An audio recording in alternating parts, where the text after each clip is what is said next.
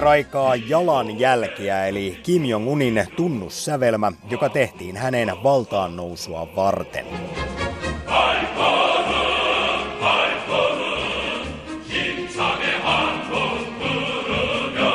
Reilu kolmekymppinen Kim Jong-un, eli loistava toveri, on ollut vallassa nyt kolme ja puoli vuotta. Sinä aikana hän on ehtinyt puhdistaa eli teloituttaa Pohjois-Korean valtaeliittiä kovalla kädellä, niin omia sukulaisiaan kuin maan virkamiehiä. Pelkästään viime kuussa kuoleman tuomion sai 15 korkea-arvoista henkilöä. Viralliset syyt teloituksille ovat vaihdelleet maanpetturuudesta ja korruptiosta aina eteläkorealaisten saippuaoperoiden katsomiseen. Mistä tämä aggressiivinen puhdistuskampanja sitten viestii? Mitä luultavimmin valtapelistä? Näin kertoo ulkopoliittisen instituutin vanhempi tutkija Jyrki Kallio, joka on parhaillaan Etelä-Koreassa tapaamassa Pohjois-Korea asiantuntijoita. Näitä puhdistuksia kyllä todennäköisesti todella tapahtuu ja yleisimmin esitetyt arvaukset syistä on joko valtataistelu tai sitten ihan puhdas terrori. Valtataistelussa olisi kysymys siitä, että Kim Jong-un pelkää oman asemansa puolesta.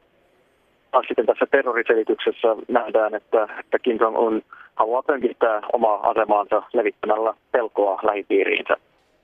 Totuus on ehkä jossakin näiden kahden selityksen, näiden kahden ääripään välillä.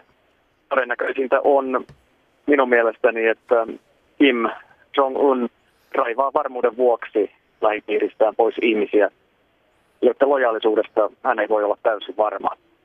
Ja kysymys olisi tämmöisestä niin ennaltaehkäisevästä ja tavallaan varmuuden vuoksi suoritetusta puhdistuksesta. Jos ajatellaan ihan tätä tuoreinta maan puolustusministerin teloitusta ilmatorjunta-aseilla, niin miten tätä on Jyrki Kallio siellä Etelä-Koreassa tulkittu?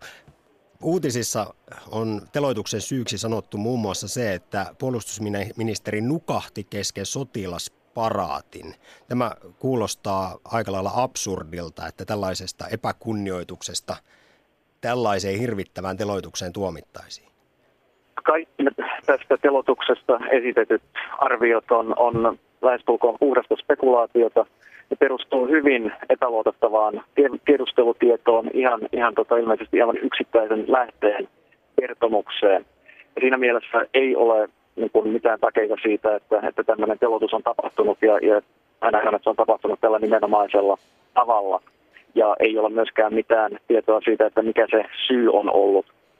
En oikein pidä uskottavana sitä, että, että mikään tämmöinen pieni yksittäinen syy on, olisi ollut tämän, tämän tuota, teloituksen tai henkilön poisraivaamisen syynä, vaan kyllä siinä täytyy olla, olla pidemmälle meneviä syitä.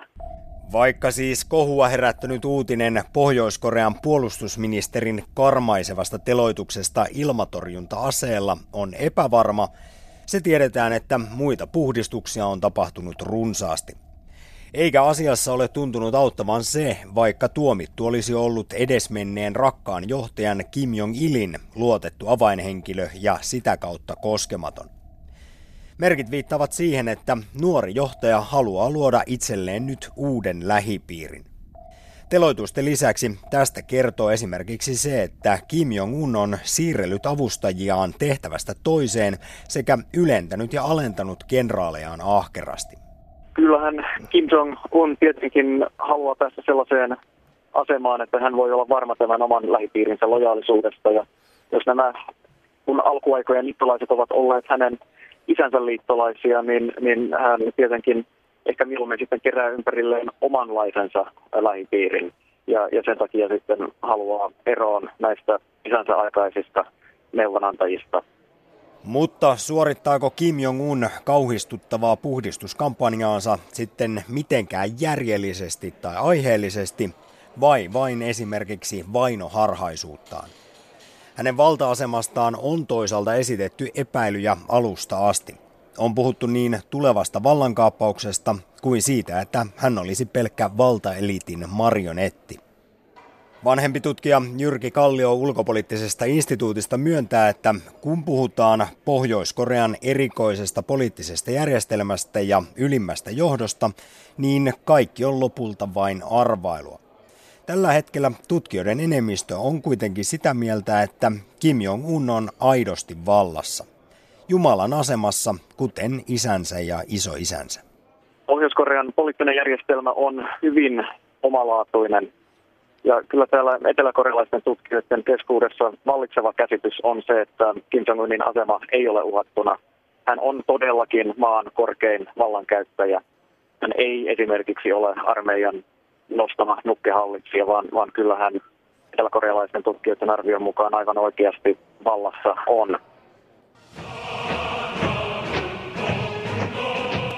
Hänen asemansa on vahva siitä syystä, että hän on Kim Il-sungin pojanpoika. Hän on tämän sukudynastian jatkaja.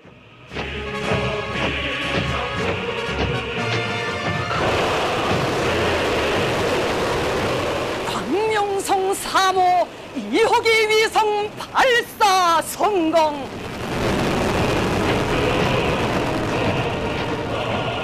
Tämä on aitoa Pohjois-Korean pullistelua ja väkevää retoriikkaa.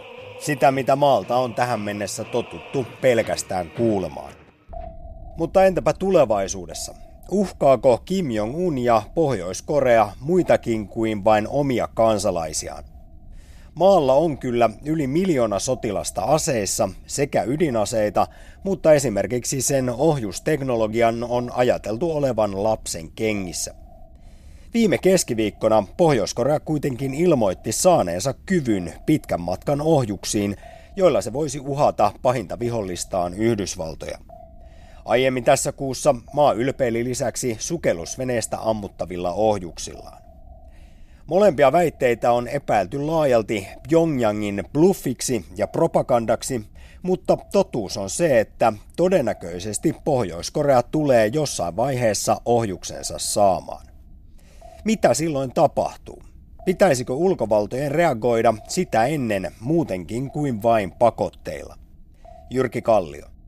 Mitä Pohjois-Korean suhteen pitäisi tehdä on hyvin vaikea kysymys ja siitäkin on täällä Etelä-Koreassa sellaista näkemystä. Toisten mukaan todellakin tämä pakotteiden koventaminen ja, ja ikään kuin äh, kovan kovaa vastaan asettaminen on se oikea tie. Toiset ovat sitä mieltä, että kyllä Pohjois-Korean kanssa pitää pystyä avata, pitää pystyä avaamaan neuvottelukanavat, pitää yrittää saada kontaktia Kim Jong-uniin ja, ja, ja, ja päästä, päästä keskustelemaan asioista.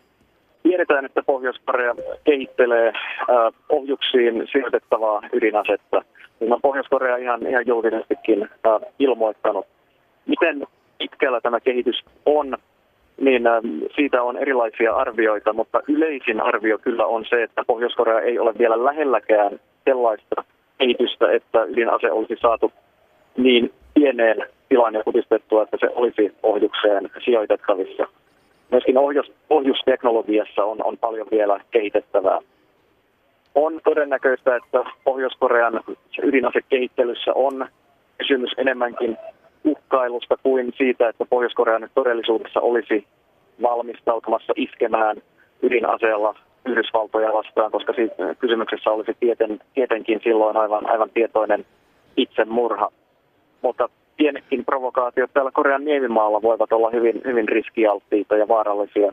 Etelä-Korean pääkaupunki Seoul sijaitsee tykin kantaman päässä pohjois-korealaisesta tykistöstä ja on suuri vaara jatkuvasti olemassa siihen, että provokaatiot voivat hallitsemattomasti johtaa hyvinkin ikäviin lopputuloksiin.